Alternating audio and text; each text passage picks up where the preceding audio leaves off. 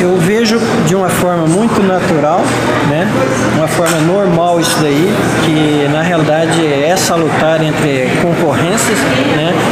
E neste momento o, o Norte, que o aplicativo, está na cidade, está trabalhando e a gente só procurou a legalização desse aplicativo, que estava trabalhando. Hoje nós não sabemos quem, quem fazem parte do, do Urbano Norte, eles contrataram é, ao Deus dará, que você não sabe quem que é. A única coisa que a gente sabe é que são pessoas que trabalham né, e no seu momento de folga que é, vai trabalhar no aplicativo.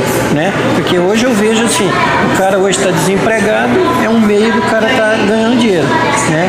dele poder trabalhar. Desde o momento que nós tivemos é, é, o entendimento e a compreensão, sabendo que eles estavam trabalhando, né, a gente já corremos, procuramos o poder público, né, e aí foi de uma forma assim que a gente fica muito satisfeito que menos de, menos de 80 dias, né, nós estamos com essa lei, enquanto outros municípios no Brasil aí, né, a coisa está se arrastando, se arrastou mais de um ano para estar tá acontecendo isso. Sinop não. Sinop, é, a categoria é, nesse sentimento ali de estar tá, é, de tá todo mundo junto e pedir a legalização do, desses aplicativos que estão chegando.